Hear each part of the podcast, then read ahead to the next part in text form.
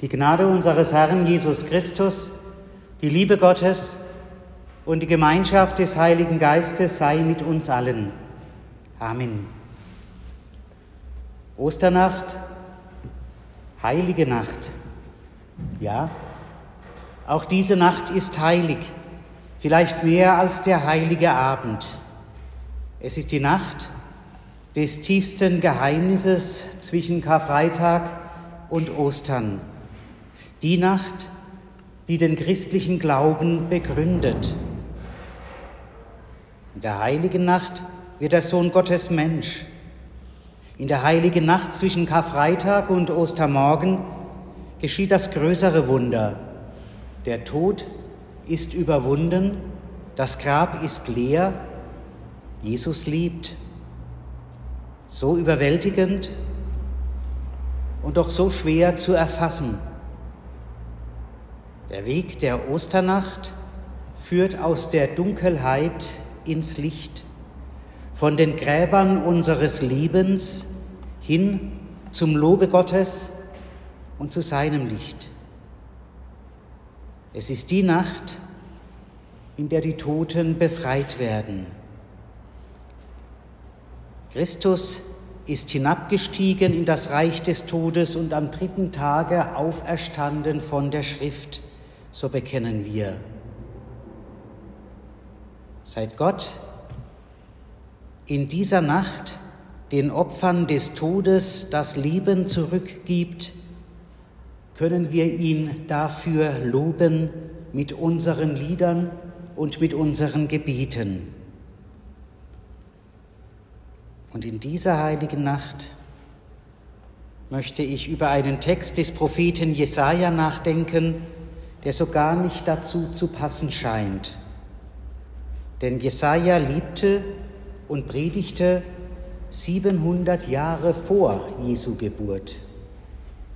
Und er schrieb damals: Herr, unser Gott, es herrschen wohl andere Herren über uns als du.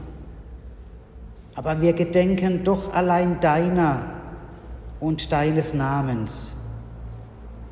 Tote werden nicht lebendig, Schatten stehen nicht auf, denn du hast sie heimgesucht und vertilgt und jedes Gedenken an sie zunichte gemacht. Aber deine Toten werden leben, deine Leichname werden auferstehen. Wachet auf und rühmet, die ihr liegt unter der Erde, denn ein Tau der Lichter ist dein Tau, und die Erde wird die Schatten herausgeben.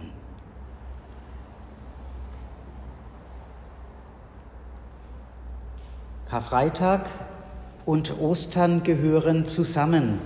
Nur so lässt sich erklären, warum beim Propheten Jesaja offensichtliche Widersprüche nebeneinander stehen. Jesaja ringt mit seinem Gott.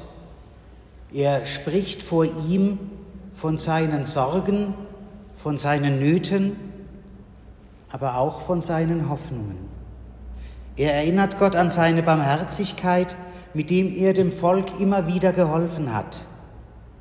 Und er kündigt als Erster einen zukünftigen Messias an, der Frieden und Gerechtigkeit bringen wird und Richter und Retter der Armen ist. Und dieser Messias wird auch an die Toten denken. Die Erfahrung, sie sagt auch ihm, dem Propheten, die Toten werden nicht wieder lebendig.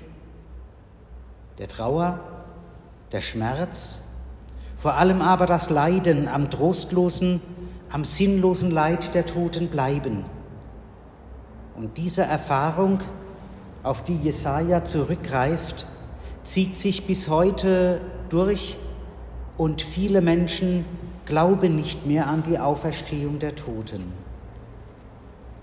Was lässt sich auch sagen? Angesichts Ertrinkender im Mittelmeer, der Opfer des Ukraine-Kriegs, auf beiden Seiten der Kämpfenden, der Hungertoten Afrikas nach Dürre und Missernten, und im vielen Sterben, auch bei uns, durch Krankheit oder durch seelische Nöte. Menschen werden nicht wieder lebendig, mag man auch noch so sehr bieten und mag auch ihr Kampf noch so gerecht gewesen sein. Doch wenn wir auf den Propheten hören und versuchen, ihn zu verstehen, dann erkennen wir, dass diese Gedanken zu kurz gegriffen sind. Jesaja geht tiefer. Sein Klagelied ist nämlich zugleich eine Anklage an die Machthaber, an die Herrschenden, denen man sich hilflos ausgeliefert fühlt. Die Menschen empfinden die Widersprüche. Gott hat sie allein gelassen, er scheint fern, sie sind machtlos, verschiedenen Herrschern ausgeliefert. Herr, unser Gott, seufzt man, es herrschen wohl andere Herren über uns als du. Und man könnte zu dem Schluss kommen, die Macht über die Menschen haben andere übernommen und nicht Gott. Es gibt offensichtlich auch in der Zeit des Jesaja keine Chance daran, etwas zu ändern. Jedenfalls nicht ohne Gefahr für Leib und Leben. Gott als gerechter Herrscher über sein Volk angesichts der damaligen politischen Lage, Fehlanzeige, und diese Trostlosigkeit könnten wir bis in unsere Zeit aufrechterhalten. Doch Jesaja sagt etwas anderes. Jesaja hält an der Hoffnung fest. Sein Hoffnungslied ist kein Verzweiflungslied, sondern es blickt in die Zukunft. Ja, es gab die Verschleppung nach Babylon und ja, die vom Volk Israel übrig gebliebenen waren bedeutungslos, sie hatten keine Rechte und fremde Herrscher gaben den Ton an und die Umstände waren belastend. Doch Jesaja verkündet gegen allen Augenschein: Es wird die Zeit geben, wo ihr nicht mehr fremdbestimmt seid. Die Israeliten sollen an ihren Gott glauben, und so sagt er: Aber wir gedenken doch allein deiner und deines Namens. An dieser Hoffnung klammern sie sich. Nein, gewiss, das Leid wird nicht verschwinden, aber das Leid des Einzelnen, der sich zu Gott hält, lässt sich mindern. Und es ist Gott, der eingreift, der die Machthaber vernichtet, die Gewaltherrscher, die Folterer, ihre Helfer, sie alle werden vergessen werden. Ihre Namen kennt niemand mehr, wenn sie tot sind. Und darum, Tote werden nicht lebendig, Schatten stehen nicht auf, denn du hast sie heimgesucht und vertilgt und jedes Gedenken an sie zunichte gemacht. Sie sind dem Vergessen überlassen. Die Opfer aber, sie werden leben. Aber deine Toten werden leben, deine Leichname werden auferstehen. Wachet auf und rühmet, die ihr liegt unter der Erde, denn ein Tau der Lichter ist dein Tau und die Erde wird die Schatten herausgeben. Von Jesaja ermuntert, haben die Israeliten nicht aufgehört zu singen, zu beten und zu hoffen. Und nun diese Zusage, hunderte Jahre vor Jesu Geburt. Der Glaube an die Auferstehung der Toten entwickelt sich erst langsam. Wenn der Messias einst wiederkommen wird am Ende der Zeiten, dann werden die Toten auferstehen. Deshalb bleiben auch die Grabstätten bis in alle Ewigkeit bestehen, damit der Messias die Gerechten Gottes finden wird, so der jüdische Glaube. Dann werden die Toten auferstehen, sie werden aufwachen und Gott rühmen. Denn ein Tau der Lichter ist dein Tau und die Erde wird die Schatten herausgeben.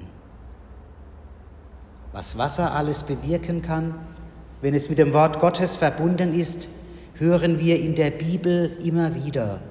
Und auch aus unserer Erfahrung heraus wissen wir, aus verdorrtem Gras wird über Nacht frisches, Grünes. Die Erde wird ihre Schatten herausgeben. Gott gießt den Tau vom Himmel auf die durstige Erde. Die Wolken öffnen sich und Licht durchbricht die Finsternis. Wie Lichter des Taus ist dein Tau. So preisen die Israeliten Gott. Das Licht des aufziehenden Morgens fängt sich in den Tautropfen. Die Finsternis bleibt nicht mehr finster. Das Dunkel des Todes ist gebrochen. Und wir erfahren heute und verkündigen es. Es ist Christus. Er ist das Licht. Und das ist nicht aufzuhalten. Jesaja hat damals schwer am Kreuz seines Volkes getragen. Das Kreuz Christi, das kannte er nicht. Aber er ahnt etwas vom Licht des Ostermorgens, vom Tag, an dem das Leben den Tod besiegt, vom Tag, an dem das Gotteslob die Schreie der Klageweiber übertönt. Die heilige Osternacht, Jesajas Traum, er erfüllt sich. Und dieser Traum endet in dem Jubel, der Herr ist auferstanden, er ist wahrhaftig auferstanden. Amen. Und der Friede Gottes, welcher höher ist denn alle Vernunft, bewahre unsere Herzen und Sinne in Christus Jesus. Amen. Vom Lied 115 singen wir die Strophen 1 und 2 und 4 und 5.